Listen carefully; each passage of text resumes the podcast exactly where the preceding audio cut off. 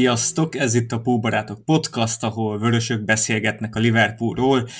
Jelen felvételünket január 25-én rögzítjük, és itt van két rendszeres vendégünk, két rendszeres podcaster. Itt van Sipos Peti, újfent, szia! Hello, hello! És Sós Márk, szia! Hello, sziasztok! Én pedig Béres Attila vagyok. Kezdünk itt a Palace meccsel, kibeszéljük, hogy végül is hogy sikerült átvészelni az afrikai játékosaink hiányát. Aztán a City-vel való versengésről is lesz szó, de az a rengeteg téma, amit már itt írt nekem, itt, itt főleg az elmutatásokra szeretnél reflektálni, ha jól olvastam ki. Igen, igen. És itt lesz egy nagy téma, hogy Salah-e az újabb szuperatléta itt Európában, aki a 30-as évei közepéig is a csúcson teljesíthet. Erről fogunk itt hosszan beszélni, és ugye múltkor Dani kért tőlem neveket, hogy mondjak mondjak lehetséges targeteket, meg kiket kellett volna már leigazolni, meg kiket lehetne, és te itt írtál fel nekem, vagy 8-10 nevet. Ez is téma lesz, és itt mindenféle taktikai szempontok, valamint Gerard Linders párhuzamról is még itt van néhány meglátásod, de akkor Palace meccs, te bent ültél már a stúdióban, esetleg van-e olyan, amit, amit kifelejtettél a, az elemzésedből, vagy amire esetleg nem került sor? Hát persze, sok minden van. Alapvetően sokan gondolják, hogy igazából egyszerű, mert hogy ott ülsz, beszélhetsz róla, milyen, milyen könnyű, de igazából van néha, nem tudom, 1 perc, 30 másodperc, hogy elmond, hogy mit gondoltál egy 45 perces mérkőzésről, és gyakorlatilag amiközben futnak még a jelenetek is, és igazából arra is kéne reagáljál, szóval uh-huh. nem sajnáltatni akarom magamat, csak hogy az ember azért kapkod, mint egy őrült benne. És igazából ami kimarad belőle, az inkább a második félidő, hiszen az első félidőben ott, ott elemeztem kb. vagy próbáltam azt, hogy a Liverpool hogy kerekedett föl a palászon, de a második félidő, ami egy teljesen más mérkőzés hozott, arra igazából nem volt időm reagálni már a végén, és hát az tényleg, mint egy másik mérkőzés kezdődött volna. Régen láttam már azt, hogy a Liverpoolt ennyire elveri valaki a második fél időben, mert hogy ezt a csapatot elverték, szerencsénk volt, és nagy csapatként kijöttünk egy, egy, egy hármas győzelme belőle, de hogy nem érdemeltük meg ezen a mérkőzésen, azt szerintem teljesen így van. Peti, te is így látod? Így igen, én bevallom, hogy az első 20 percet, pont a két gólt nem láttam, azokról lemaradtam, de utólag visszanéztem, és aztán jól esően leültem a tévé elő, hogy na akkor innentől majd valami csodát látok, hát láttam is, de tényleg nem volt benne sok köszönet, főleg a második félidőben, de már az első félidő vége felé is szorultunk egy kicsit. Hát igen, itt helyzetek terén elvertek minket, de végül is a legnagyobb pozitívum, ahogy itt a főleg ilyen szurkolói fórumokat olvasok, és itt a félidei elemzésben is hosszasan beszéltetek róla, az az első 30-35 perc, és ez volt szerintem annyiból a lényeg, hogy ugye ott lőttünk kettőt, és látszott, hogy, hogy nagyon megtalálta a stáb azért itt a választ az afrikai játékosaink hiányára, és erről is volt szó ugye a stúdióban, hogy ugye Curtis Jones dicsérted, meg dicsértétek, és itt a középpályásaink sokkal, tehát hogy bevált ez, hogy egész szezonban picit többet támadtak, mint, mint tavaly, és, és most meg ezeken a meccseken meg ez főleg látszott, hogy van, van azért itt kreativitás, Hú, ezt egy kicsikől megcáfolnám ö, olyan szempontból, hogy, Na. hogy, hogy Henderson nekem különben ebben a, Henderson. Igen, ebben a pozícióban nekem annyira nem tetszik különben ez a támadó nyolcas. Főleg, hogy láttuk ott Harvey elé ott játszani, én szívesen nézem Curtis Jones is ott játszani inkább, mint, mint ebbe a visszavontabb szerepkörében, bár a Palace elemek kicsit jobban elengedték, úgy éreztem. Ettől függetlenül azt érzem, hogy Henderson be azért nem a legjobb, sőt Hendersonnak szerintem ki kell mondani, nincsen igazán jó szezonja uh-huh. egyelőre. Hát igen, me- megkapta nagy pénzt, és igen, akkor... Igen. Hát ez ugye sokszor előjön azért, hogy ez megtörténik. Én nem érzem igen, azt, lehet, hogy Szalánál is majd... No, hát erre beszéljük majd igen Szalán kapcsán. De én azt érzem Hendersonnál, hogy belerakja a melót. Azért én most sok helyen olvastam uh-huh. erről, hogy ú, megkapna nagy pénzt és elengedte. Nem, tehát ő 20 pressingelési akciója volt, a fele majdnem sikeres volt, no. nagyon sok szerelése volt, Igaz, hogy előréfelé játékban borzasztóan rossz volt, öt eladott labdával játszott, és főleg a második fél amikor igenis, és erről sokat beszéltetek már itt is a podcastben, hogy a legnagyobb visszalépés, azt gondolom, a Liverpool bajnoki szezonja után az, hogy nem vagyunk képesek úgy kontrollálni a mérkőzést a vezetés megszerzése után, mint abban a szezonban. Mert akkor mi történt, tényleg 1-2-0 után egyszerűen ki lehetett kapcsolni a tévét, mert elvett, eldugtuk a labát, és nem csináltunk semmit. Most gondolom, ugyanez volt a terv, de hogy ez nem így sikerült, hanem eladogattuk a labdákat össze-vissza, és nagyon sokat elmond el a mérkőzésről, hogy a, nem volt olyan játékosunk, aki egyáltalán többet pressingelt volna, mint mindegyik, külön-külön mindegyik palász középpályás. Hm. Ez egészen brutális. Hát 35 pressingelési akciója volt a legtöbbet pressingelő játékosok náluk, és mind a három középpályás ezt megtette. Szóval azt érzem, hogy most Vieira, főleg a második félidőben egy olyan nehézséggel állítottak kloppot, amit nem tudtunk megoldani. Úgy, hogy az első fél időben pedig be volt fűzve oktatófilm, mert hogyha mondod, Peti nem lát az első 20 percet, szerintem az első 35 perc is a Liverpool ebbe az évben talán a legjobb 35 perce volt. Egyszerűen folyamatosan mentünk előre, letámadtunk, visszaszereztük megint egy érintőből, akár gegenpressingből szereztünk labdákat, szóval parádés volt. Na hát a másik védő meg botrányos, hát ezt ebből hozunk ki valami jót. Igen, pont ez a fura hullámvölgy, hogy, hogy a szezon legjobb játéka, és aztán egy egészen botrányos második félidő, ahol pedig szintén a szezonban ennyire, ennyire még nem, nem kerekedett fölénk egyik csapat sem. Nagyon furcsa. Nekem is ez, ez, ez tűnt fel egyébként, hogy, hogy ez a, a meccsek kontrollálása, hogy direkt figyelgettem, ott a, mondjuk olyan 70-75. percig, hogy próbáltunk mi azért kontrollálni, de, de nem nagyon sikerült, és aztán egy idő után fel is adogattuk, és már és ugyanúgy jöttek ezek a hosszú indítások, meg nyomtuk előre a labdákat, próbálkoztunk a hosszú keresztlabdákkal, progresszív passzokkal, pedig lehet, hogy nem ezt kellett volna csinálni, és két évvel ezelőtt a csapat nem csinálta azt, hogy azért, hogyha az ellenfél támad és beszorít minket, akkor mi just is meg akarjuk mutatni, hogy mi akkor is gólt fogunk lőni, vagy le akarjuk őket kontrázni, vagy kipasszolni minden áron őket, és akár hosszú indításokkal játszani. Nem tudom, valahogy ez most tényleg nem áll össze idén. Igen, én azt látom, hogy mikor ilyen nagyon kreatív szerepkörben vannak bizonyos középpályások, és nincs meg ez a tipikus labdatartó középpályás, még hogyha sokszor Jones-t is emiatt is dicsértétek, hogy ügyesen megtartja a labdát, de szerintem nem az a szerepköre volt neki, mint a Wijnaldumnak annó. Azért támadóbb felfogásban volt ő is, szerintem. Igen, egyébként az, az, hogy mennyire kihúzták a méregfogunkat, és hogy védekezésbe is mennyire nem tudtunk normálisat alkotni, az azt mutatja, visszanézegettem a statisztikákat az idei szezonban, megnéztem Fabinho összes meccsét erre az egy statisztikára, és összesen az egész meccsen Fabinho-nak három darab párharca volt, három. Egy, egy, egy földön, nem, kettő földön, egy levegőben, ebből egy, egy földit nyert meg, a másik kettőt elveszítette, de összesen három pár harca. Ilyen alacsony szám nem volt egyetlen szezonbeli meccsen sem, tehát hogy egész egyszerűen azt a játékosunkat, akinek az lenne a feladata, hogy ezeket a támadásokat megszűrje, és valahogy, valahogy őt, ő legyen ugye a horgony, ahogy ezt mondani szokták, meg a szerepkörnek is félig meddig ez a neve, teljesen, teljesen kivették a játékból és ez kulcsfontosságú volt abban, ahogy így, nézett, így néztünk ki a második félidőben. Hát és ott volt Oli szép, pont erre szépen rímelés, hogy ugye nem középen akarták átjátszani ezt a csapatot, hanem a szélen. Igen. Aki Oli szép 10 progresszív megindulása volt, háromból három sikeres csele, Robertson forgatta össze-vissza, hogy akarta igazából, és érkeztek befelé két kulcspassz, egy zicserbe került, szóval ott nagyon meg voltunk firkálva, valamint ami, ami folyamatosan előjön, és különben Kereger mondja ezt nagyon sok helyen a Skyon, hogy nem érti azt, hogy ennyire megszállottjai vagyunk a lesreállításnak. Tehát amikor vezetik rá kettő, kettő a kettőben erre a csapatra a labdát, akkor Matip és Dijk egyszer biztos, hogy meg fognak állni, kb. egyszerre köven tudnak, főleg, ha ők ketten vannak, de akkor is azt már mindenki tudja, hogy ezt kell csinálni ellenünk, hogy akkor vársz a futásodban, mert lesre akarnak állítani, és ha jó ütemben kapod a kiugratást, akkor mész zicserbe a kapuig. És én ezt néztem, a második félidő pedig nagyon sokszor előjött, hogy megint nincsen nyomás a labdán, de a védelmi vonalunk az fel van tolva 40 méterig. Na most ebbe ennél jobb helyzet nincs senkinek, mint hogy berúgdosni a labdát mögénk, és akkor fusson mindenki. Én ezt, ezt ennyi, annyiban nem értettem, hogy az első 35 percben meg ez tökéletesen meg volt oldva. Nagyon magasan voltunk, de hát letámadtunk elől ez veszett el a második félidő, hogy ez most azért volt, mert nem bírtuk erővel, vagy azért, mert ez valamilyen taktikutasítás volt, azt nem hinném. Talán csak tényleg a, a, arra tudom visszavezetni, hogy nem bírtuk ezt erővel.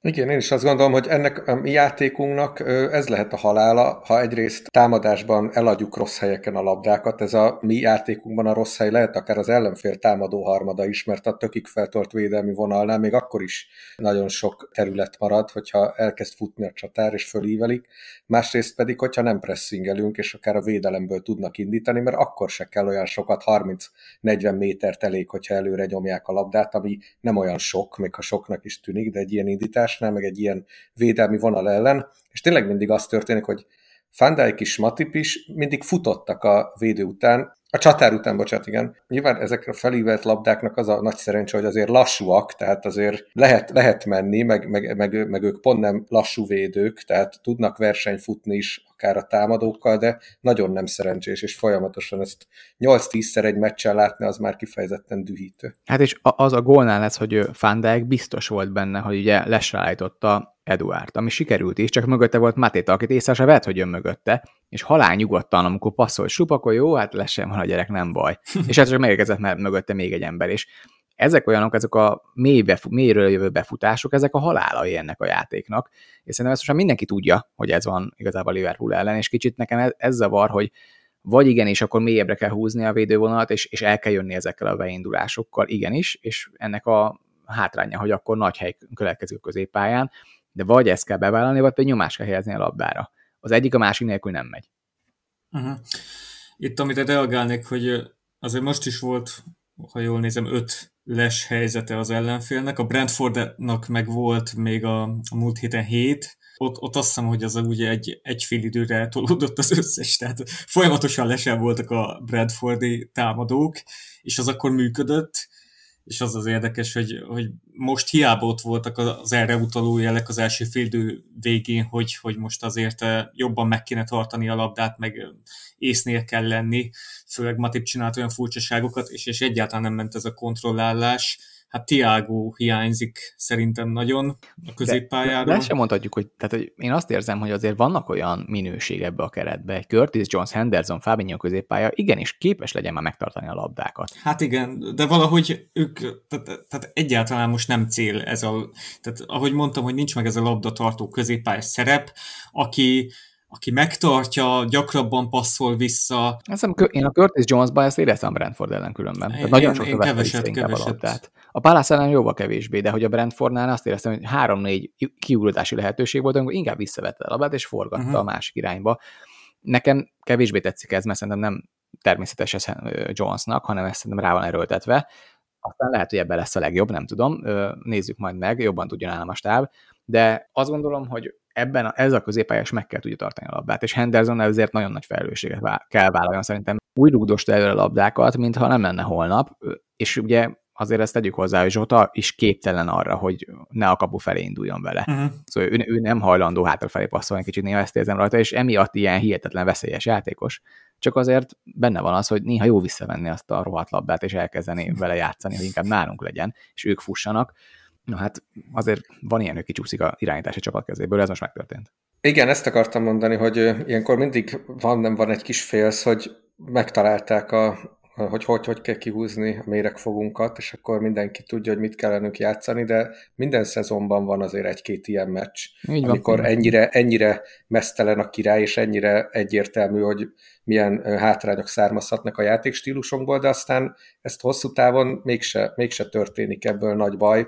Én azért bízom benne, hogy itt tényleg az volt, hogy valamiért mindenki elől, hátul, középen is dekoncentráltak voltunk, és ebből ebből fakadt ez a, ez a, ez a rettenetes második félidő, és nem fog ez nagyon sokszor előfordulni. Nekem meg egy hozzászólás, csak Ati, amit mondtál, ez a Matip, hogy mennyire össze-vissza volt, és én kicsit ezt éreztem rajta, hogy megint brutális volt az előremenés számaiban, tehát a progresszív megindulásokban megint ő vezette az egész csapatot. A támadó harmadba ő vezette a legtöbbször labdát, az mondjuk ez nem néz ki jól a többiekre nézve, de, de hogy hihetetlen előrefelé, viszont hátrafelé most olyan borzasztó passzai voltak, amikor igazából próbáltam, nem tudom, Alexander Áradot megjátszani, hogy homály volt, meg az egész mozgás, aki nem tűnt egészségesnek nekem. Nem, nem. Volt egyszer egy olyan pillanat, mikor így megindult, de nem is, mint hogyha be lett volna illuminált állapotban lett volna, vagy nem tudom. Tehát, Én nem értem, miért kell őt játszani? Ott egy Konáté a padon, akit igen, simán lehetne játszani, jól játszott a Brentford ellen, és ott egy Joe Gomez, aki talán kaphatna pár percet is néha, szóval nem értem, miért vagyunk ennyire megszállottak azért, hogy akkor muszáj Máté Fandánynak játszani, hát ha megsérül. Ezen az utolsó két meccsen Matippal komoly gondok voltak, tehát reméljük itt a szünet után visszatér a régi formájához. Azért Curtisnek meg Hendónak volt összesen négy kulcspassza, Trentnek nem volt egy sem, csak az a, az a fontos passza ott a büntető előtt, de az, az nem kulcspassz. Nem tudom, Trentet sokan kritizálták fonaton. Ti hogy látjátok, milyen volt a januárja neki? Hát Mert azért az a Halára dicsértétek a stúdióban, de most mégis itt egy csomó helyen azt olvasom, hogy azért most nincs bomba formában. Ott van szerencsére Robertson. Ha mind a két szélső hátvédünk egyszerre ontana a kolpasszokat, akkor nem tudom, mi történne. Egyébként nem, ér, nem, nem éreztem én Trentet annyira nagyon gyengének, általában akkor szokták elővenni, hogyha egy az egyben megveri valaki, és abból gólt kapunk, de szerintem a játéknak ebben az elemében is ő tök sokat javult, meg nem érzem, hogy egyetben olyan rossz lenne, meg valószínűleg erre figyelnek is, de nem lett minden meccsen feltétlenül ő a legjobbunk, vagy a vagy a legjobb irányítónk, szerintem belefér. Én nem, én nem gondolnám, hogy rosszul játszott. Az, hogy egy, nem minden meccsen hoz négy-öt kulcspaszt, meg két gólpaszt, uh-huh. az azért pláne mondom, hogyha Robertson a túloldalon pedig elkezdi az ő számait gyártani ugyanabban a pillanatban, akkor azt szerintem azért elviselhető. Igen, meg a stúdióban is mondtátok, hogy azért itt a bal oldal az jobban működni fogott Zsotával, meg Robbóval. Hát igen, és meg Joel Ward volt ugye a másik oldalon a pálászból, aki meg a, egy gyenge láncemot, de hogy azért ne felejtsük, hogy adott egy, nem tudom, 50 méteres passz Zsoltának, amiből végül is a 11-es mm. lett, azért azt mondjuk szerintem a világon nem az csak kínál mondjuk kettő más, három másik játékos Igen. rajta kívül, Amellett pedig igen, kiveszik őt sokszor, tehát hogy egyre többször látjuk azt, hogy ez a behúzódás a középpályára, ez akkor működik, ha Szalá játszik. És ez szerintem nagyon sokat elmond arról, hogy Szalá nélkül nincs olyan veszély, ami miatt ott hagynák akkor, hogy Alexander hadrúdossa befelé labdákat, mert félünk Szalától, inkább behúzódunk. Oxlade emelétől nem félnek, ezt ki kell mondani. Tehát, hogy hát igen. Szerintem ez, ez nagy, nagy hátránya neki, emellett pedig az egy ilyen urban legend, hogy Alexander Áron nem tud jól védekezni egy az egyen egy teljesen átlagos védő, még kicsit jobb is, mint egy átlagos Premier League szélsővédő, a fejpárbaiban, a fejpárbaiban annyira nem erős, de különben igen, valamikor előre helyezkedik, de ez a Liverpool játékából mhm. adódik. Uh-huh. Ezt el kell fogadjuk, hogy ez lesz. Ha már felhoztad azt a hosszú indítást, most hogy, hogy látjátok, jogos volt a büntető, vagy nem? Peti? Én, én azt mondtam a tévé előtt is, és mai napig tartom, hogy abszolút jogos volt. Láttam, hogy a közvélemény szerint egyáltalán nem. Én nagyon-nagyon mérges lettem volna, hogyha, hogyha a, mi, a mi kapusunk csinál ilyet ellenkező szituba, és azt mondtam volna, hogy ez be kellett volna fújni akkor is, ha ellenünk történik. Az utolsó pillanatban Zsota ügyes volt, és tényleg egy kicsit elindult ügyes, a kapus igen. felé, de, de nem ezen múlott. Ez egy minimális irányváltás volt, nem ezen múlott. Hát, Elütötte de. volna, akármit csinál. Elütötte volna, és csúnyán érkezett, közel volt a labdához, letarolta, ez szerintem egyértelmű uh-huh. büntető. Szerintem az Európa bajnokság után pont az ilyen eseteket emelték ki a bírók Sterlingnél, meg talán Kénnél is volt ilyen, mikor így rácsavarodik a védőre, kapusra annyira a kontaktot akarja, és szerintem ez, ez itt is ez állt fent. Mondom, al- alapvetően egyetértenék, ha nem derék magasságban kaszálta volna le. Az, az, hát, igen. Ez egy igen. nagyon rossz kapus kijövetel volt, le, letarolta, ez van. Ezt mondom, nehezen tudta volna elkerülni. Szerintem oké, hogy kereste a kontaktot, de nem volt igazán elkerülhető. Márk, diplomatikusan fogalmaztatok igen, a stúdióban én, én tartom azt, tehát én, én őszinte szeretnék ott is lenni, meg itt is, hogy igazából szerintem ez olyan dolog, hogy ha ellenünk fújják be, akkor azt mondom, hogy hú, hát eh, ez a személycsatár hogy eladta a dolgot, de ettől függetlenül azt mondom, hogy viszont megadható. Tehát a szabálykönyv azt mondja, hogy ha, előtt, ha egy játékos még játékban van a labda, és a megjátszásában te akadályozod, az szabálytalan. Márpedig a labda játékban volt, megpróbálta megjátszani Zsota, ott el lehet dönteni, hogy igazából most Zsotának arra irányuló mozgása, hogy erősség, vagy arra, hogy a labda felé menjen. Ezt ugye meg lehet ö, kérdőjelezni, mert ugye nem a labda felé indul a mozgás, amikor befelé megy a kapus felé, ez egyetlen olyan része, ami szerintem megkérdőjelezhető, de hogy elütötték, volt kontakt, szabálytalan volt, és a labda még a játékban volt, az meg biztos. Ezért úgy érzem, hogy megadható volt, Nekem az furcsa volt, hogy úgy megadták, hogy, e, hogy a élőben nem adta volna, nem adta meg a játékvezető, és utána kiment, és a var, var miatt megadta. Nekem ez fura volt, mert nem volt szerintem megdönetlen bizonyíték arra, hogy ez biztosan szabálytalan volt, és elnézte. ez volt nekem csak a fura inkább. Hm. És amiről én fonaton sokakkal veszekedtem, hogy a második gól az, az lesz. Nem éri meg Attila, nem éri meg. Hányszor mondjuk el? az, az les volt, ugye a második gólnál az volt, hogy Bobby passzívlesen van, és rajta van Mitchell nevű védő a hármas, és jön a labda befelé, és felugrik Bobby, vele megy Mitchell védő, Oxlade megkapja a labdát, és az a kérdés, hogy itt Mitchell ki tudott-e volna rá menni, vagy a passzívles aktívvá alakult, és, és elvitte őt Bobby a susnyásba, és azért, azért volt szabadon Ox. Ez les vagy nem les? Szerintem nem. Tehát igazából nem, nem az volt, hogy tehát ott a védőnek amúgy is Bobbyval ment volna, ne hülyéskedjünk, hát ilyen nincs a világon olyan, hogy egy befelé futó csatár, aki egyébként tényleg centikkel maradt le a labdáról, a védő nem azt követi, hanem a hosszúra elkezd menni a felfutó játékos felé, úgyhogy nem, ez az abszolút, abszolút nem. Hát de amit mondasz, Peti, az pont kimeríti azt, hogy igazából ezért les, mert hogy mm. pont vele megy, mert a belső csatárt próbál követni, aki viszont les helyzetben volt, amikor elrúgta a Robertson labdát. Mm, nem tudom. Nálam különben les, tehát én, én ott nem is figyeltem akkor még ezt ennyire, meg nem is vizsgálták, ugye, én nem látom, hogy vizsgálták volna, és nálam így utólag azt mondom, hogy szerintem les volt, tehát aktiválta a les Firmino az, hogy meg akarta játszani a labdát egyértelműen, uh-huh. tett érte mozdulatot, nekem innentől les. Uh-huh. Szerintem Sokan volt. ezzel érvelnek, hogy, hogy azért nem, mert hogy nem tudott volna úgyse kimenni Oxra a védő, de szerintem is ezzel itt azzal, hogy már meg akar, hogy felugrik, ott, ott már aktiválódik a dolog, és ez nem is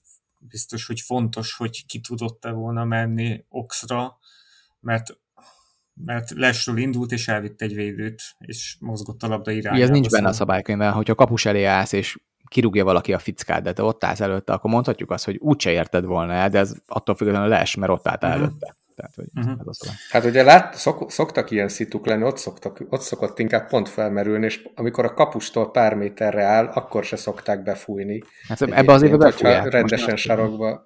Hát igen, nem tudom. Mindegy, én, én oké, okay, lehet, hogy igazatok van. Én... Oké. Okay.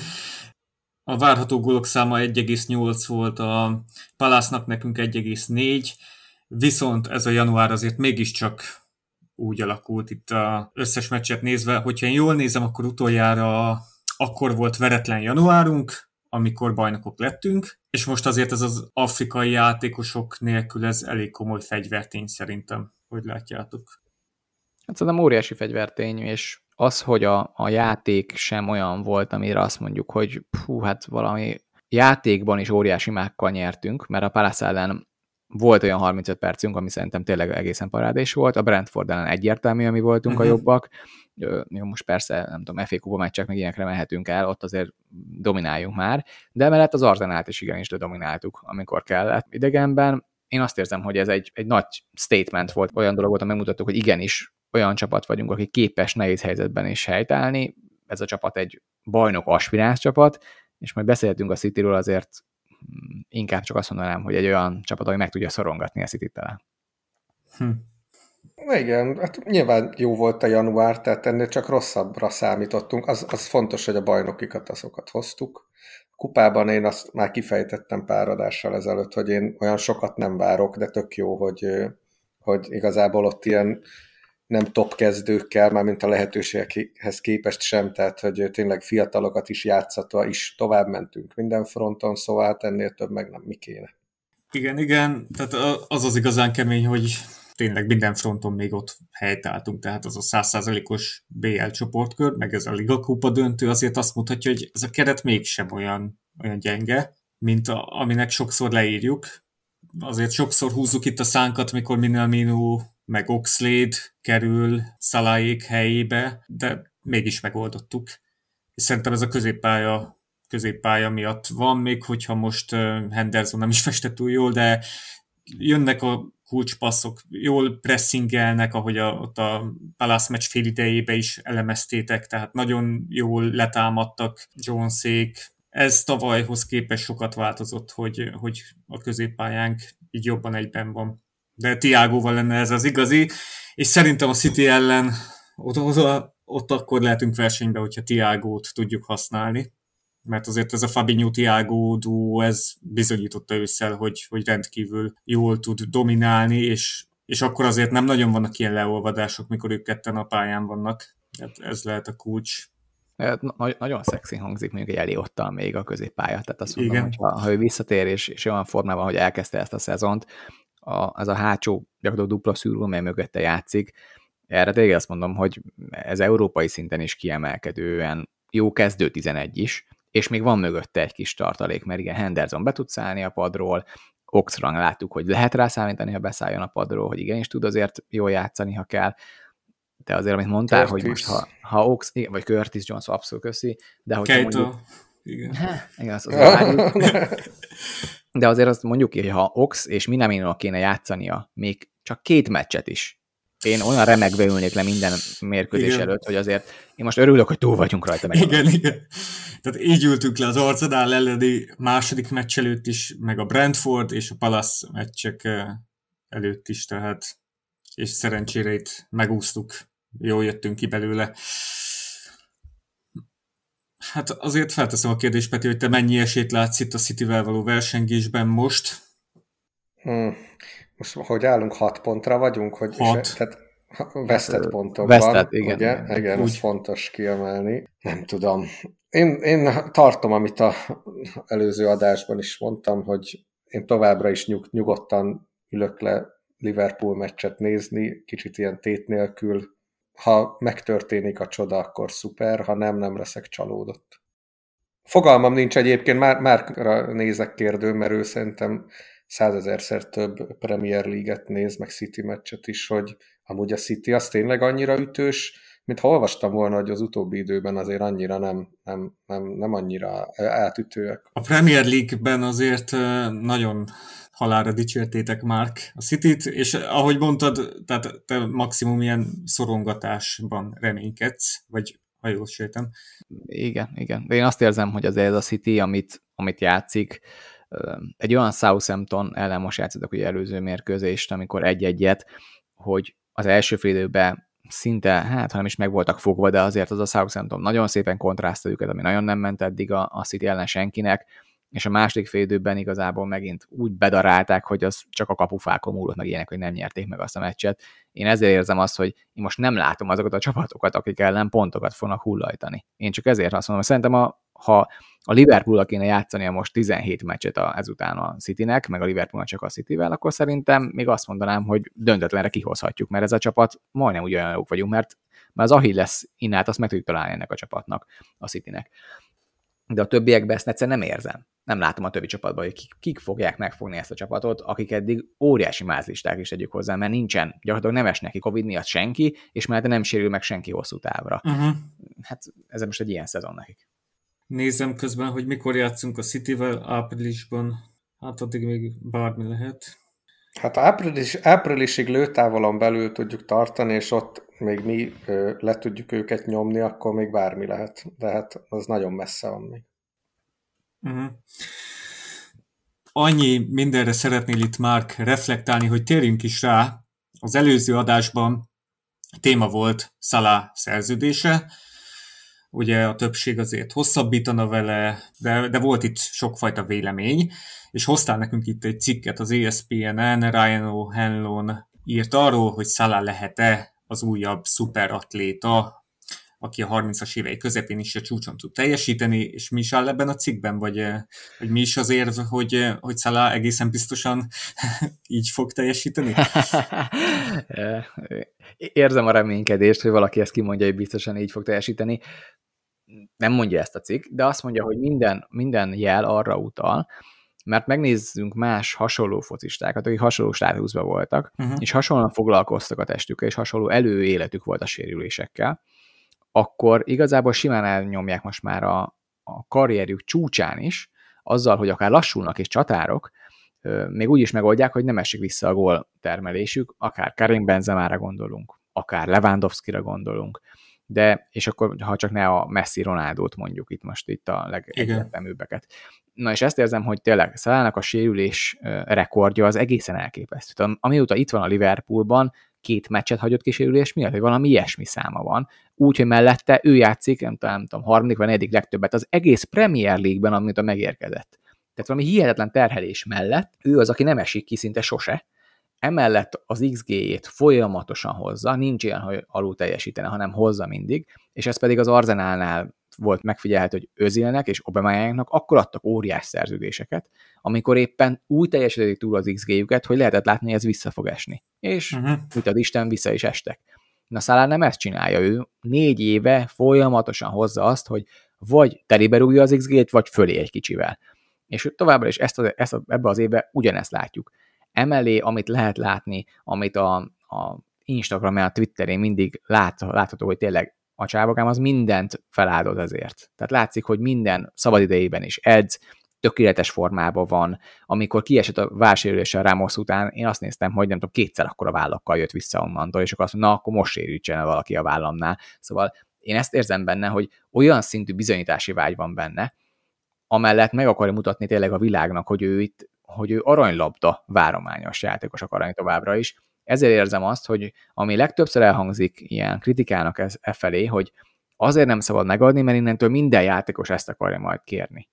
Szerintem én azért, hát, na, üzleti életben is működik ez, hogy adsz valakinek óriási szerződés, és lehet, hogy többiek tudják, de akkor azt tudom mondani, hogy oké, okay, akkor hozni kell azt a teljesítményt, amit ő hoz. És akkor lehet jönni a pénzért teljesen nyugodtan. Gyere csak, és akkor rúgjál minden egyes szezonban 25 gólt. És hát jó, csak el, jó, de azért ez nem így működik. Szerintem működik, ha, ha ezt ösztönzőkhöz le, uh-huh. lehet kötve. Tehát uh-huh. azt mondjuk, hogy 300 ezer font per hét, és azt mondjuk, hogy fölmehet az 400 ezerre, de akkor neked minden, hét, minden évben ugyanezt kell hozni. És akkor azt mondjuk, hogy igen, kiemelkedő nagy szerződése van, igen, szerintem e felé kell mennünk, mert hogyha meg nem tesszük meg, akkor nem értem, hogy kivel. Egyszerűen nem lehet pótolni Mohamed Salát egy játékossal. Ha igen, akkor az ilyen Mbappé meg ilyenekről beszélgetünk, akinek a fizetése, az a fizetési igényének a duplája körülbelül, és most persze most Mbappé éppen el lehet hozni ingyen, de alapból az átigazolási összeg is mondjuk a 100 milliós nagyságrendre rúg. És ezért érzem azt, hogy itt nincsen kérdés, ezt a szerződést meg kell kötni, mert nem tehetsz mást. Peti? Egyetértek, én is azt gondolom, ezt erről is talán beszéltünk korábban, hogy szerintem ebben a csapatban az, hogyha valaki megkapja azt a kiemelkedő teljesítményért, de tényleg extrém kiemelkedőért, az extrém fizut, én nem hiszem, hogy ez a csapaton belül rossz vért szülne, ebben nem hiszek. Ez, tény, ez tényleg egy megérdemelt, megérdemelt fizu lenne a világ legjobb játékosának. Most a megérdemelt, azt nyilván nem tudom, erre egy Liverpooli dokmunkás felsóhaj, de nekünk, nekünk így könnyű, hogyha most a top foci világáról beszélünk, meg top csapatokról, Hát igen, az, mondom, ez, mindig ez az érv, ugye, hogy a leendő igazolásaink ennek tükrében hogy fognak kinézni, de, hogyha, de arról azért nem szól a fáma, hogy mi ettől kezdve akkor a top játékosokra lő, lőnénk. Nem, ez pont ez a lényeg, hogy Szalát tulajdonképpen mi csináltunk belőle világsztárt, és nálunk el lehet idáig jutni, de ahhoz bele kell tenni a teljesítményt, meg az alázatot. Inkább én azt gondolom, hogy így kell leülni, tárgyalni a leendő Liverpool játékosokkal is, és, uh-huh. és azért dűlőre lehet velük jutni. Visszatérve erre az ESPN-es cikkre, ez, ez tényleg ez a tendencia, ez azért az egész világ sportban, vagy hát minden sportágban azért szinte jelen van, hogy ő felhozza a Ryan Hanlon a LeBron James-t, aki tehát tényleg ilyen űrszámokat hoz, hiába visszaesőbe van, de mégis ilyen, ilyen idősen más Tom, nem Tom hozott Brady, ilyen számokat. Igen, NFL-ből. Brady, akkor a Rodgers, Aaron Rodgers, és a teniszben most, most például eszembe jutott még csak nem is Nadal, vagy Federer, vagy Djokovic, akik 30 fölött vannak, hanem például ma láttam egy Berettini Monfils meccset, és a 10 évvel idősebb Monfils 35 éves, és így ötödik szettig vitte, tehát elég jól tartotta magát, és azért az látszik, hogy ez tolódik ki folyamatosan, és Szala meg törődik a testével, csak hát azért mégis van ellenérvem, mert tehát ilyen, ilyen nincs, hogy akármennyit megadhatunk neki, ne, nem, most még nem is ilyen heti egymilliós fizetés, mint amit a Raiola szeretne majd egyik másik védencének, hogyha felépül, hanem már egy félmilliós is vagy már ez, ez a 400 ezeres is, mert hogyha heti 400 ezeret kap, vagy 380 ezeret, valahogy ott kérhet 350-400 ezer között. Tehát ez egy ilyen 80-100 százalékos fizetésemelés. És az elkövetkezendő 10 évben Tehát, hogyha látják ezt a játékosaink, hogy, hogy azért a klub hajlandó ilyesmire, valakinek a bérét a duplájára növeli, akkor meg fog emelkedni az igény erre. Tehát akkor, amikor 2024 környékén majd Trenttel megpróbálunk hosszabbítani, meg Zsotával, tegyük fel, még lehet Alissonnal is, akkor ez számítani fog, hogy, hogy van egy srác, aki heti 400 ezeret keres, és az a 30-40 százalék plusz annyit fognak kérni. És ennek egy klubnak azért számolni kell, hogy elkövetkezendő 10 évben ez jelentős árfelhajtó hatással lesz, még hogyha nem is kérnek 400 ezeret, de többet fognak kérni azt hiszik, hogy megkaphatják, és ez már a nyári igazolásoknál is kijöhet, tehát én nagyon örülnék egy Bellinghamnek, még hogyha azt is írja a Románó, hogy, hogy lehet, hogy most még nem válthat klubot, de ilyen statement igazolás szerintem most már egy-kettő jöhetne, és hogyha Szala egy ilyen bért kap, akkor nyilván nem 400 ezeres fizetést fog kapni az új igazolás, de többet kérhet, mint, mint alapjáraton. Ezt így figyelembe venném, egyrészt a klub részéről, Szala szemszögéből meg hát Figyelj, de figyelj, most a, a piacon nem mi hajtjuk föl az árat. Hogyha Bellingham nagy fizut akar, akkor nem hozzánk fog eljönni, mindegy, független attól, hogy Szala uh-huh. Mennyit keres, akkor alá fog írni más csapathoz, ahol meg fogják adni neki azt, amit nálunk szeretne keresni.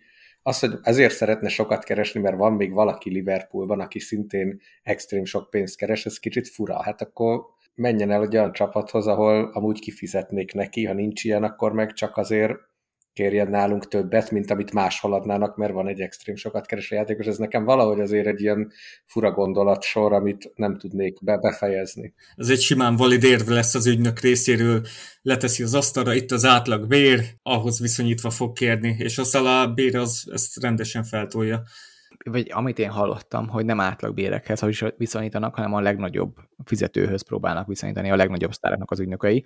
És ez biztosan belejátszik, de én itt Peti pártján állok maximálisan, tehát hogyha most Sadio Mane emiatt azt mondja, hogy én is 400 ezer fontot szeretnék keresni, akkor azt kell mondani, hogy édesfiam, nem. Akkor lefutod a szerződésed, amíg itt van, és utána átmész máshova, ahol szeretnél, és akkor lehet, hogy megadják.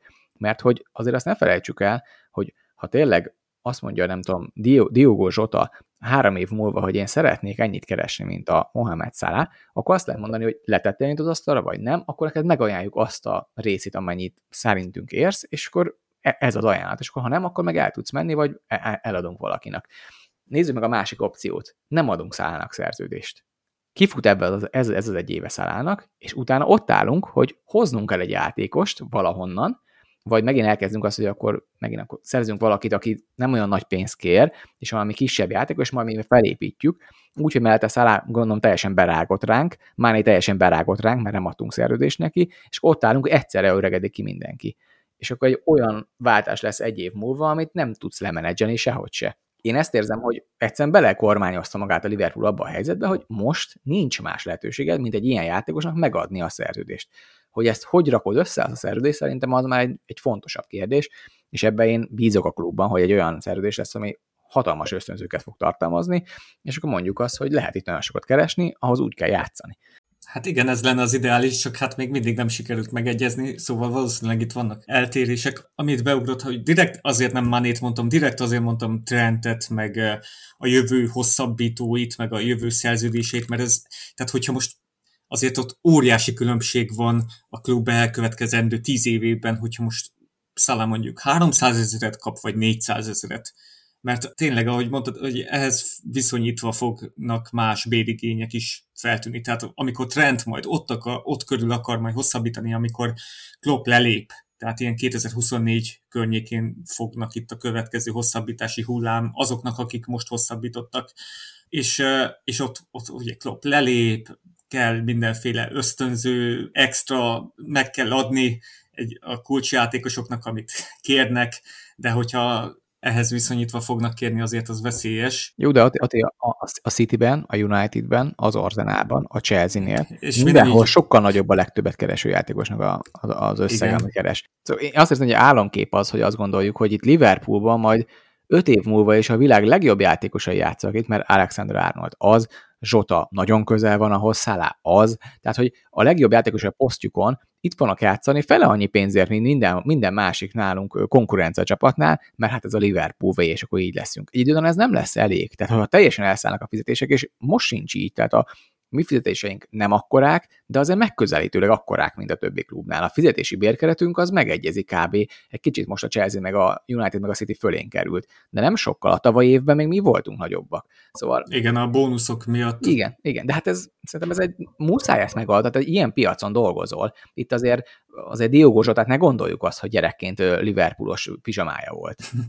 Szerintem itt Szalának több, ő többet kockáztat, nem is az, hogy többet kockáztat, nyilván a klub rengeteget kockáztat, hogyha nem hosszabbít, de Szalának is el kéne gondolkodni, hogy mi van, hogyha itt most kipörgeti a szerződését, akkor nyilván jön majd érte egy ilyen egy busás ajánlat valamelyik arab csapattól, akár City, Paris Saint-Germain, fene tudja, hogy itt 2023-ban kiteszi le neki az, az utolsó nagy szerződést, de tehát ott vannak azok a példák, Emre Can, Coutinho, ki volt még, aki besült? Wijnaldum. Wijnaldum. Akik mindannyian megkapták a nagy pénzt, vagy hát Emre Can nem biztos, de ő is többet kapott, mint nálunk, és, és aztán már nem kapott egy ilyen pöpec rendszert, amiben úgy tudott muzsikálni.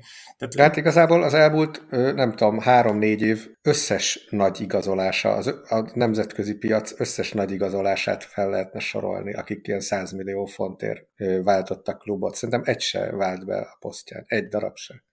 Pogba, Griezmann, nem tudom, Neymar, lehetne sorolni ezeket végtelen. Jó, Neymar mindegy más, de, de, de nem érzik jól magukat, és nem találják a helyüket, tehát tényleg ezeket a végtelenség lehetne sorolni az összes ilyet, és egyik, egyik se vált be. A Barcelona tele volt ilyenekkel. Szóval nem tudom. Hát az lenne jó, mind a két fél lejjebb adna az igényeiből. Nyilván. Atti szerintem egy, egy dolgot még tegyünk ki azt, szerintem egy, ez egy pszichológiai dolog. Minden szurkoló a szerintem a mikorosztályunk főleg még a klubbal azonosul, és nem a játékosra. Ezért mindig azt gondoljuk, hogy a játékosnak kell leadnia az igényeiből, és hát uh-huh. ez a klub, ez annyira különleges klub, hogy neki meg kéne adni a, a plusz engedményeket. És azért, ha megnézzük ezt most Mohamed Salah oldaláról, hogy figyelj, itt ők ebben a klubban. Igen, én lettem itt nagy sztár, de itt nagy sztár lettem, és én évente rúgok nektek 20 gólokat minden évben, és mellette BL-t nyerünk, és bajnokságot nyerünk, és mindenhol teljesítek. Nagy rangodónk is, csapatok ellen mindenhol akkor igenis szeretném megkapni azt a pénzt, amit az e, ugyanazok a csapatok, akik itt játszanak velünk egy ligában, azok megkapják a legjobb játékosuk. És szerintem nehéz azt mondani, miután 5 évig bizonyított nálad a játékos, hogy miért nem adod meg neki a pénzt, amikor nem, e- és nem azt mondja, hogy mert különben elmegyek, és fáj a háta, hanem játszik, itt van minden meccsen elérhető, rúgja a gólokat. Én ezért érzem azt, hogy adjuk már meg azt, akinek meg, megérdemli okay, azt. Igen. Igen, és a másik érv meg az, hogy Trent Alexander Arnoldot dicsértétek hosszasan a stúdióban, és van, mikor Fabinho dicsérjük, és Alison dicsérjük, tehát azt, azt hiszem a pt őt mondták legjobb kapusnak a igen. Európában, világon? Világon, igen. Hát az és, egy, nem? és sen, igen, és sen, senki nem kapott ilyen szintű béremelést, mint amiért Szala szeretne, hiába a posztjukon a legjobbak közé tartoznak, azért ilyen dupla fizetés nem, nem kaptak. Prémium poszt, de igen, igaz. De az hát is igen, igaz. de hát ezt tudjuk, hogy mindig a csatárok keresik a legtöbbet, ez no, egy de, dolog. Igen, rohan az időnk, és már még nagyon sok mindenre szeretne reagálni. A igazolásokat hozzuk. Bármelyik, bármelyik jó nekem. Írtál itt nekem neveket, hogy kik lennének jó igazolások nyáron. Támadó posztra, középpályás posztra, és kiket találtál, Mark? Hát én alapvetően azt néztem, hogy ki az, aki nagyon illene a stílusunkhoz, és ki az, aki, hát, ha nem is tudom, elérhető, de a, a leginkább különben azért a legtöbb egy statement igazolás lenne, tehát hogy azt, hogy kinyilvánítjuk, hogy igenis, már pedig a nagyfiúknak a játszóterén játszunk mi is. Mert hogy leírtam a középpályára a tök egyértelmű Jude Bellingemet, aki gyakorlatilag minden rubrikát kipipál azzal, hogy angol, fiatal, tökéletesen illik ebbe a rendszerbe, tud letámadni, képes kreatív maradni ebbe a Harvey Elliot rollba, vagy akár a, a másik oldal 8-asba tökéletesen illene, de igen, 100 milliós nagyságrend a, a díja, az átigazási díja, és mellett a, a nagyot kell neki fizetni majd valószínűleg pénzben is, fizetésben is. Aki viszont nekem a nagy kövöncem az Chouameni, aki a, a francia bajnokságnak egyik, egyik legjobb középpályásáról beszélünk, 19 éves a srác, és gyakorlatilag a Fabinho számokat hoz, de képes ilyen 8-as is játszani mellette, de akár ha még Tiago helyett ilyen, ilyen szinte egy dupla szűrőbe játszanának, szerintem az egy ilyen vérengző középpálya lenne ott középpályán, és onnantól senki nem menne ott át le tud támadni, de labdát is előre tudja jutatni, szinte tökéletes játékos, de ő is, tehát nagyon sokan figyelik, United, City, mindenki figyeli, 60 millió környéke, ilyesmi. Amiket viszont én akartam mondani, és kicsit ilyen, hát nem tudom. Itt felvonta a szemöldökét Peti, mikor ezt a nevet meglátta. Mert Nabil, Nabil Fekírt írtam még le a harmadik középpályásnak, mert Nabil Fekir, amióta elment a Real Betishez, azóta olyan számokat hoz támadó hm. középpályás, hogy egy 8-as pozícióban, amit Nabi Keita soha nem hozott Liverpoolban. Tehát, hogy a egyik legprogresszív já, legprogresszívebb játékos, amikor passzolásra van szó az egész top 5-ös bajnokságok közül. Ugye volt nálunk orvosi, meg volt az interjúra, tudjuk a sztorit, nem volt jó a térde, és emiatt nem igazoltuk le. Ugye azóta a sérülési naplója az anya nem néz ki rosszul különben, a kejtáj rosszabbul néz ki, ezt, ezt le kell szögezni, és igazából ez egy nagy kérdés számomra, hogy mi, ez, ez inkább ez a mi lett volna, ha hogyha igenis bevállaljuk azt, és nem Nabi Kejtet hozzuk, hanem a kicsit olcsóbb Nabil Fekírt helyére, mert én azt gondolom, hogy valószínűleg egy jobb játékos kaptunk volna, azt, azt el kell mondani. Bármennyire szeretem köben Nabi Kejtet, de, de egyszerűen úgy néz ki, hogy ez a Liverpooli karrier nem működik nála. És akik szerintem izgalmasabbak, az inkább a támadósor, mert ott próbáltam olyanokat hozni, akik szerintem jobban elérhetőek is, talán radar alatt is vannak, mm, sok Liverpool szurkolónak is.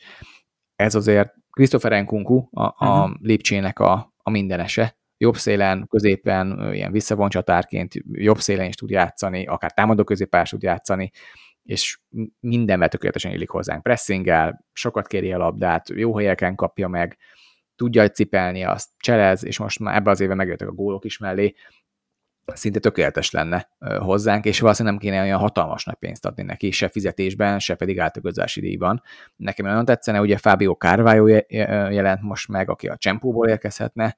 Igen. Mm, és hát itt jön itt ugye Serki, meg Guiri, aki a francia bajnokságnak a két ilyen kis, egyik a Lyonban, a másik meg azt hiszem a Lille-be játszik, és Cserki az ilyen hihetetlen ügyes, ilyen kis cselező szélső, ilyen, ilyen Mané helyettes lehetne, hosszú távon fiatal nagyon, ez a Guiri srác meg egy nagy, nagyszerűen letámadó, ilyen hamis 9-es, gyakorlatilag Firmino helyére érkezhetne, és ami az igazi nagy sztori lenne, az a Watkins sztori szerintem a, a villából, aki, aki tökéletesen illik hozzánk, csak ő is egy 50 milliós, 60 milliós igazolás lenne minimum.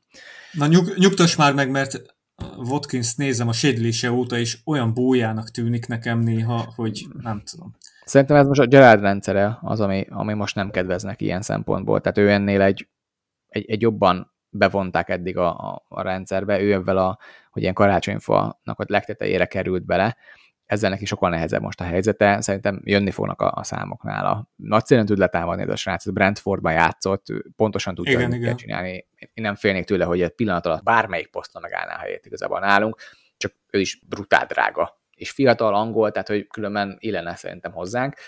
Most ez, de ez megint olyan, hogy akkor itt le kell tenni a nagy pénzt az asztalra. Szerintem ebbe az évben szerintem ezt meg fogjuk tenni. Én azt érzem, hogy ezen a nyáron a, Liverpool vezetésének meg kell mutatnia, hogy igenis nagy ambícióink vannak, mert hogy már jó ideje nem volt nagy szerző, nagy igazolásunk, és valakinek érkeznie kell. Én remélem, hogy ezek közül akár, de hát jobban tudják ott azért abban az irodákban állam, hogy ki az, aki igazából izgalmas számukra, de én bármelyiküknek nagyon örülnék. De egy, egy vagy két játékosnak kéne érkezni szerinted? Ugye ezt két, most két külön részre résztünk, középpálya és támadó, és ö, én azt gondolom, hogy középpályán még szerintem meglennénk, nem, nem, nem, nem, kell, nem vagyunk rászorulva. A támadósorban ugye nem, nem tudjuk, mi fog történni, ott szerintem lesz nagy felfordulás majd a nyáron, vagy így, vagy úgy, oda biztosan kell majd ember, és kezdőre, kezdőposztra kéne igazolnunk ráadásul kell több játékos, tehát Kejtát el kell adni, Oxot el kell adni, front three valakit el kéne adni. Itt, amire akartam reagálni, mire is akartam, hogy angol játékos mindenképp fog kelleni, ahogy itt elhangzott Bellingham neve, vagy Watkins neve. Fábio Carvalho is erre jó különben. Igen, ő is angliai nevelés, és van egy olyan kérdésem, hogy Bowenhez és Hú, uh, igen, Bowen. Bowenhez és a Lici Rafinhához mit szólsz? Őket figyeljük régóta, de drágák is lennének. Rafinhában nem hiszek. ő szerintem nagyszerű, nagyon jó nézni a játékát, de szerintem nem lenne annyira alázatos, amit itt elvárnak e, ebbe a csapatban, és nem is annyira terhelhető szerintem. A, hmm. a Bowen ember abszolút, tehát hogy, hogy Bowen nagyon-nagyon illene szerintem hozzánk, és őt ugye már figyeltük akkor is, amikor a West Ham megvette, még a Hull City-ben, akkor is a megfigyelőink voltak nála, ezt ugye már akkor lehetett olvasni, de hát azóta is folyamatosan figyeljük, és hát brutálisan jó az a srác, tehát hogy a, tényleg letámadásban, munkában, mindenben, most megint ez a kérdés, hogy 23-24 évesen, vagy 25 évesen aztán ugrik-e akkor át, mint Szalán meg Máné ugrottak, amikor megvettük őket, de hogyha a bázis ezt, ezt gondolja, akkor én, én bízom benne, hogy így van. Én, én neki is örülnék különben. Szerintem bizonyított Premier League, Premier League-ben angol, minden, minden más jó nála is. De Petire reagálva meg csak gyorsan, szerintem én amellett vagyok különben, és akkor vonjuk össze másik témával, szerintem Sadio Mánénak le kell fut, ki kell futatni a szerződését. Nem fogunk érte kapni pénzt, olyan pénzt, amit szerintem érdemes eladni, mert nem kapsz egy játékost olyat még egy évig. Nem olyan brutális a fizetése, igenis ez most egy évig még nekünk jó, és utána meg egy, egy nagyszerű búcsúzatot kell neki adni, mert egy Liverpooli legendává érett itt nálunk, és egy nagyszerű játékos volt, aki óriásit teljesített, de szerintem ő neki a mutatója, a játéka, mindene megy lefelé, akit meg még jobban fázom, az Firmino-ról ezt mondani, de, de sajnos Firmino egyre kevésbé Liverpool szint, és ezt halkul a hangom, mert, mert egyik kedvenc játékosom, aki itt játszott, de, de szerintem ő neki a sérülései, ami érkeznek, ami a játéka, a góljai hiányoznak már, én azt érzem, hogy ő nem jött vissza annyira, mint már én mondjuk ebbe az évben jobban visszaérkezett, mint a tavalyi évi borzasztó formája után, de Mánéba se érzem azt, hogy érdemes lenne vele hosszú távon számolnunk. Igen, én is ezt mondtam a múltkor, hogy szerintem én, én is azt gondolnám, hogy Szala maradni fog, ugyanazon indokok mentén, amit mondta is, hogy ezt nem, nem lehet nem meghúzni, és hogy a másik két játékosról pedig le fogunk tenni, és igen, felvetettük ezt a múltkori beszélgetésbe, hogy Manénak akár ki is lehetne futtatni a szerződését, és nem eladni. Számolgattam itt egyébként pont az adás előtt, itt a, a témára készülve, hogy igen, Mané fizúja elvileg 100 ezer font, tehát 5 millió font évente, az nem olyan sok. Olyan hihetetlen az a 100 ezer font, én, én mondom, hogy az teljesen képtelenség, hogy a Mané annyit kapja, mert hát lehet, hogy, bó, lehet, hogy ebben nincs bónusz. Lehet, hogy De aztán megkérdeztem a, a forrásunkat, és, és azt mondta, hogy ez 100 a hogy ez igen. fix, hogy a Mané annyit keres. De nekem igen. ez teljesen hihetetlen. Mindenhol, de, mindenhol de annyit keres. Igen, tehát, tehát 5,2 millió fontot keres évente, tényleg nem tudom mennyiért tudnánk előni, tegyük fel 30 millióért, és egy, az ő pótlására nem tudom, 50-60 millióért tudnánk hasonló szintű játékost venni, mondjuk őt leszerződtetnénk ennyi pénzért mondjuk három évre valakit, el lehet kezdeni amortizációt, meg egyéb a fizuját kiszámolni, szerintem 10-15 millió fontot buknánk azon, hogy itt tartjuk Manét még egy évre, ahhoz képest, mintha eladnánk olcsór és vennénk kurva drágán nagy fizúért valakit a helyére, nem biztos, hogy megéri valóban. Hát fiatal, fiatal kell. Szerintem ez de, a klubnak... De egy év múlva is akkor vehetünk a helyére valakit, és akkor Manétól is szépen búcsúzunk, nem tudom. Hát szépen nem megszabadulunk igen. tőle. Hát most tényleg. Itt, itt a fő szerintem gond, hogy szerintem... lehet méltósággal csinálni. Uh-huh.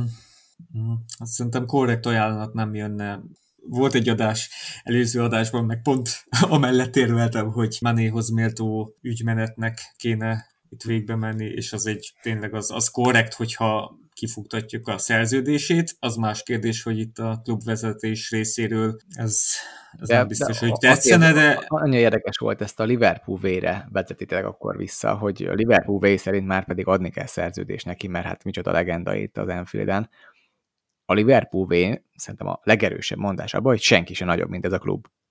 Bármely Igen, Szala sem nagyobb. Így van. És Szalá azért akar adni a szerződést neki, nem azért nagyobb, mint a klub, mert a klubban most szüksége van rá. Manéra egyre kevesebb szüksége van ennek a klubnak, uh-huh. ezért nem kezdett. Tehát ez, ez egy egyértelműen, ez nem pénzügyi, nem csupán pénzügyi, ez egy szakmai döntés is emellett, hogy egyszerűen ő már nem az, akit igazából hosszú távon mi szeretnénk magunknak, hanem szeretnénk valakit felépíteni a helyére. Hogy az volt, az volt, és most is ebbe az évben is szerintem kiemelkedő. Nincs olyan másik két szélső, szerintem a világon, aki ilyen brutálisan megtartja a labdákat. Ez a két, nem tudom, 170 centi magasságú, ez a szállá meg a máné nevetséges, hogy ilyen kis picik, és senki nem tudja őket elnyomni. Fölpasszolja bárki labdát, és nincs az, hogy elnyomja őket valaki. Egészen elképesztő szerintem, amit tudnak. Mánénak maga emberként is egy kiváló embernek tűnik számomra, de mégis el kell mondani, hogy lassan e- eléri azt, hogy nekünk már nem éri meg, a Liverpoolnak nem éri meg megtartani, mert hosszú távon nem tudsz vele más sikereket elérni. És azért a fizetésért más kell, hogy fizes. És ezért érzem azt, hogy nem ezen kell múlnia szerintem, hogy ő most mekkora játékos, hanem az, hogy jelenleg és a jövőben még tud nyújtani ennek a csapatnak. Egyetértek szomorúan. Um, amúgy annyi mindenre reagálnék. Felírtam Bakayo Saka nevét, nem tudom, hát, neki örülnétek, vagy lenne? Őt nem volt kivásárolni az Arzenálból, szerintem. Nem. Hát ki tudod, de akkor 150 millió, tehát az, az, az, annyit meg nem ér a srác. Hát annyit nem. De az biztos, hogy kelleni fognak angolok, és, és ő nagyon tetszene nekem. Nem hát nagyon, hát nagyon, nagyon jó. nem tudom neki meddig szól a szerződése, de... Én mondtam már, hogy én Harry Kane-t venném meg. Igen, Harry Kane. Lehet, hogy nem lenne drágább. Igen, mire akartam még itt reagálni, valamire akartam, de á, nem akarom tovább. Még a, úgy sajnálom, hogy a Christian Norgard, ő már most lesz márciusban 28 éves, de amúgy Fabinho mögé én megnézném, vagyis hát olyan, tehát hogyha csak itt FBRF-en megnézem a statjait, olyan brutális mindenben, pressingbe, progresszív passzokban is. A Brentfordi játékos, ugye? A Brentfordi, igen, Christian Norgard. Igen, hát, hogy Fabinho mögé kell valaki, ezt beszéltük mindig is, hogy kell, kéne valaki, aki tudja folyamatosan. De nem hangzott el senki Fabinho mögé konkrét, de az a fiatal srácot mondta talán azt a... Csulameni. Igen, Aha. tehát ő ott is el tudna játszani. Igen, tehát Fabinho mögé biztos tuti kéne valaki, tehát hogyha fiatalabb lenne ez a Norgard, szerintem nagyon jó lenne, de hát igen, valószínűleg nem őt fogjuk megtalálni. De akkor az utolsó téma. A előző adásban Anikóval, Petivel volt téma ez a menedzser kérdés, és Mark felszólalnál itt Linders, Linders mellett, ha jól vettem ki itt az üzenetedből, mit mondanál? Ne, nem tudom, hogy Linders mellette. Köszönöm, bíró úr, hogy felszólalhatok. Aha. jó dolgokat írtál, nagyon jó dolgokat, tehát mondjad. Próbálom jól elmondani. Gerardban én azt látom, hogy a, a Gerard szál maga az nem csak a Steven Gerard miatt annyira tetszetős, és annyira szerintem kívánatos igazából Liverpool szurkolóként, hanem hogy Gerardnak a stábja jelenleg Gary McAllisterből áll, nem kell senkinek bemutatni szerintem, aki régebb óta Liverpool szurkoló, akik meg frissebben azoknak egy, egy régi nagyszerű legendánkról van szó. Igen. A másik pedig Michael Beal, akit ugye a Liverpoolnak az, az új csapatai mellől szólította el Gerard. Én hallgattam vele nem olyan régen egy, egy kiváló podcast adás, a Training Ground Guru podcastjében szerepelt, tudom, még pár 5-6 hónapja, amikor Rangersnél volt még, és ott mondta el körülbelül, hogy mi a hitvallásuk nekik, mint, mint Gerarddal együtt, és a Gerard mennyire jól tud delegálni, nagyon hasonló, ilyen Klopphoz hasonló dolgokat mondott róla, hogy megvan a szabadságuk, hogy ő dolgozza ki az edzésmódszert, hogy meccs taktikát mondjon el, és hallgat rá Gerard nagyban, mint hogy McAllister is így tesz, és nekem nagyon tetszik ez, hogy a, igazából ez egy Liverpooli nem tudom, különítmény van ott, aki nagyon látszik, hogy igazából itt ez arra van tréningelve az egész csapat, hogy ti igazából valamikor a Liverpoolhoz fogtok érkezni, és akkor, akkor kell mutatni a, a nagy, jó, nagy jó. dolgot. A másik viszont Linders mellén, ami, Linders mellett, amit látok, hogyha valakit épít Jürgen Klopp, és én nem látok a, a foci világban egyetlen ilyen másodedzőt se, az Pep Linders. Mert hogy ő konkrétan ugye megkapja a Liga Kupa sajtótájékoztatókat, folyamatosan minden egyes ilyen klubhoz közeli videóban, ha valakivel beszélget Jürgen Klopp, akkor az Linders, akivel ott van és beszélgetnek. Folyamatosan van lehetősége az, hogy naplót írjon a liverpoolfc.com-nak a edzőtáborokról, tehát nagyon erősen van építve a klub oldaláról Linders, uh-huh. ami mellett pedig szerintem a, a nagy kérdés az, hogy igazából a, amit Löv Zsolt mondott el egy ilyen magyarországi sajtótájékoztóján, amint vagy egy ilyen képzésen, amin én belehallgathattam, hogy azért ő nagyon látja azt, hogy Tomás Tuchel, amit csinál a Chelsea-nél, és amit ő csinál, mint másodedző, az nagyon más szint. Tehát az, hogy nem azért, mert hogy ugyanazt meg kell csinálni a játékosokkal, meg a meccs taktikával, meg felkészülni, de az, hogy ezt az eszeveszett nyomást, ezt a sajtótájékoztató mennyiséget, ezt a média figyelmet, ezt elviselni valakinek, ez, ez egy teljesen más szerepkör, mint amit eddig csináltál. És szerintem itt a nagy kérdőjel Linders kapcsán, hogy én úgy érzem, hogy őt azért építjük, hogy Klopp, vagy Klopp is azért építi, hogy a, az ő letéteményese legyen, és szerintem örülne Jürgen Klopp, hogyha egy ilyen ember venné át ő a stafétabotot, de azt is érzem, hogy azért ez egy komoly rizikó, szerintem Gerard lesz talán pár év múlva, amire Kloppnak kifut a szerződés, a kisebb rizikó, mert láttuk, hogy mit csinál a Rangersnél, látjuk majd, hogy mit csinál most az Aston Villánál, és jobban meg fogjuk tudni ítélni, mint Lindersnél, aki ott van, és, és igazából a nem, nem tudom, szürke eminenciásként irányítja hátulról a szálakat, és azért sokat elmond róla, hogy ennyire előtérbe tolják, hogy igenis, óriási tehetség lehet a srác, srác, nem tudom, az úri emberünk, és mellette pedig az, hogy azért mindig elhangzik, hogy ő alakítja ki a, az, hogy ennyire új dolgokat csinálunk, és Buváctól elrugaszkodva már nem csak ez az eszeveszett gegenpressing, ami a Liverpool V, hanem igenis nálunk van a labda, képes vagyunk lebontani más csapatokat a mélyen ülővédekezéseit, ez mind mellette szól. Az a kérdés, hogy ezt meg tudja csinálni menedzserként. Én egyikük mellett sem annyira, nem tudom, állnék ki, Gerard nekem a kedvenc játékosom volt nagyon hosszan, Linders meg meg borzasztóan szeretem, mint karaktert, mint, mint sok uh-huh. interjút hallgatva vele, ezért igazából bármelyik nagyon örülnék, de azt gondolom, hogy pár év múlva Linders lesz a nagyobb fekete macska, fekete macska, szürke, nem tudom. Na mindegy, tovább. Ló, asszony. Igen, fe, fekete ló, köszönöm, fekete ló, igen, hogy, hogy igazából most mi az, amit várhatunk tőle Liverpool menedzserként. Tehát, hogy ő a nagyobb kérdője? Igen, igen, szerintem ő lesz. Tehát két év múlva, amikor oda kerülünk, amikor már láttunk Gerardból négy, uh-huh. öt, öt vagy hat év edzősködést, hogy mit, mit csinál a Rangers és most utána Aston Villa után. Szerintem mindez ez a, nagyobb kérdőjel, hogy mit tud majd Liverpool uh-huh, a kispadon. Uh-huh. Igen, hát um, amihez hozzá akartam szólni. Megnéztem itt korábbi években Miki Egér meg FA Kupa meccseken. Volt -e olyan, hogy akadémiai edző vagy más edző tartott a sajtótájékoztatót, mert rém lett ilyen, hogy a Neil Krisli tartott párat, de azok általában ilyen szükséghelyzetek voltak, szóval nyilván ez, ez nagyon tudatos, hogy megkapta az angol kupákat tavaly, a Linders, és más csapatoknál se nagyon látni ilyet, hogy, hogy segédedző tartja a sajtótájékoztatót nyilván ennek megvan az oka. És amit még meg akartam jegyezni, Michael Edwards levele, hát ezt most fel is olvasom, ezt, ezt, ezt, ezt itt most kimásoltam, hogy a változás jót tesz az egyénnek, míg a munkahelyi környezetben a munkáltatónak is, az emberek új perspektívákat, új ötleteket hoznak, amikre építeni lehet, és a régi szokásokon is lehet jobb irányba változtatni. Úgy gondolom, hogy a vállalkozások és a futballklubok akkor jutnak előre, ha folyamatosan fejlődnek, és ezeknek a folyamatoknak a középpontjában mindig az emberek állnak. Tehát igen, hogy a változáshoz új emberek kellenek, ő is ugye távozni fog, és uh, ugye Anikónak volt ez egy jó érve, hogy, hogy nálunk ennek megvan a hagyománya, hogy a segédedző átveszi a, az edzőtől a, a stafétát, viszont ebben a rohanó világban nem biztos, hogy, hogy pont Lindersre lesz szükségünk, hanem lehet, hogy valami új szemléletre. Legyen az Gerard, legyen az akár egy másik tehetséges menedzser. Szóval ezt így még így gondoltam, itt bedobom itt a végén. Lehet, hogy a kontinuitás, mondjuk a Klopp lehúz 8 évet, ha jól számolom, 24-ig a klubnál. Az, hogy ugyanazt a szellemet vigyük tovább, hogyha megmarad a csapatnak egy magja is ráadásul, még nem is biztos, hogy magában egy jó stratégia, lehet, hogy kell, kell valami frissítés benne, és erre rímel is az Edwards féle üzenet. Másik még, ami eszembe jutott, hogy pont Edwards kapcsán merült fel, hogy, hogy, hogy az utódja Julian Wardot elvileg az volt a mondás, hogy Edwards neveltek ki, és őt uh-huh. is mhm. évek óta készítettük fel erre a pozícióra, és hogy most meg az a hír, hogy nem is beszélnek egymással, vagy rettenetesen rosszban vannak. Nem, volt, nem volt ilyen pletyka?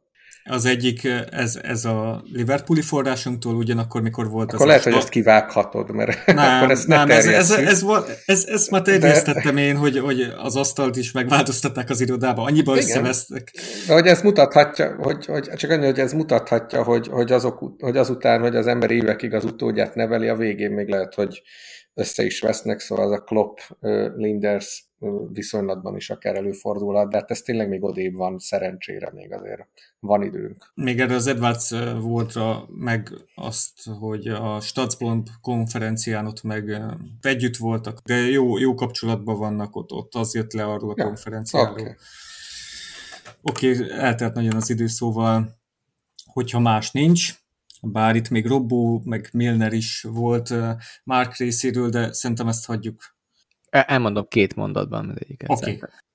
Igen, igazából Robertsonról azt gondoltam csak, hogy boroszan jót tett neki, a Cimikesz megérkezett, és, és mennyire vártuk, és tényleg mennyire jó, hogy fel tudunk építeni egy ilyen olcsó vételt, aki igazából mutatja azt, hogy olyan jeleket, ami hogy akár kezdő is lehetne, uh-huh. de azért amikor Robertson ezt megérezte, akkor elkezdett megint világklasszis formába játszani, és én ennek borzasztóan örülök, hogy visszatért, visszakaptuk ezt az Andrew Robertsont. A másik pedig a James Miller, aki még egy ilyen fájó pont, hogy na, ő nála viszont teljesen eljött az, az idő, amikor el kell köszönjünk egymástól.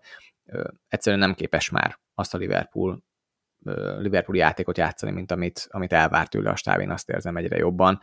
Ezt megint fáj kimondani, mert én nagyon szeretem, mint figurát James Milnert, de ő elfáradt már, mint játékos, és elfáradt a kapcsolatunk is abban, hogy egyszerűen már, már pluszt a pályán nem tud nyújtani ennek a csapatnak. Igen. Itt ennek egy lenyomata, itt a változásnak a jele, hogy Fabinho megkapta a büntetőt akkor, amikor Milner is a pályán volt itt, itt ki is alakult Discordon egy vita, hogy akkor most Fabinho jobb büntetőlővő lesz, mint mondjuk Salah, mert ugye nagyon impresszív a rekordja. Szalától senki nem beszél a 11 de nem, biztos vagyok, ha itt Nem marad. hiszem, nem hiszem.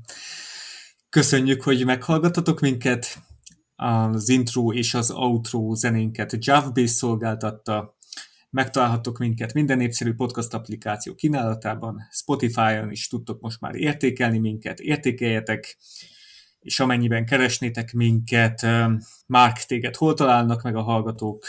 Én Twitteren vagyok fönn, sós.mark, vagy sós alulvonás mark, azt hiszem, így lehet megtalálni, mert a Premier League podcastben vagyok, és a Spiller TV.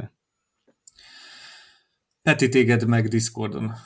Így, így. Meg. És hogyha a podcastot vagy a Facebook oldalt támogatnátok, a Patreon oldalunkon megtehetitek. Köszi, hogy hallgattatok minket. Sziasztok! Sziasztok! Sziasztok!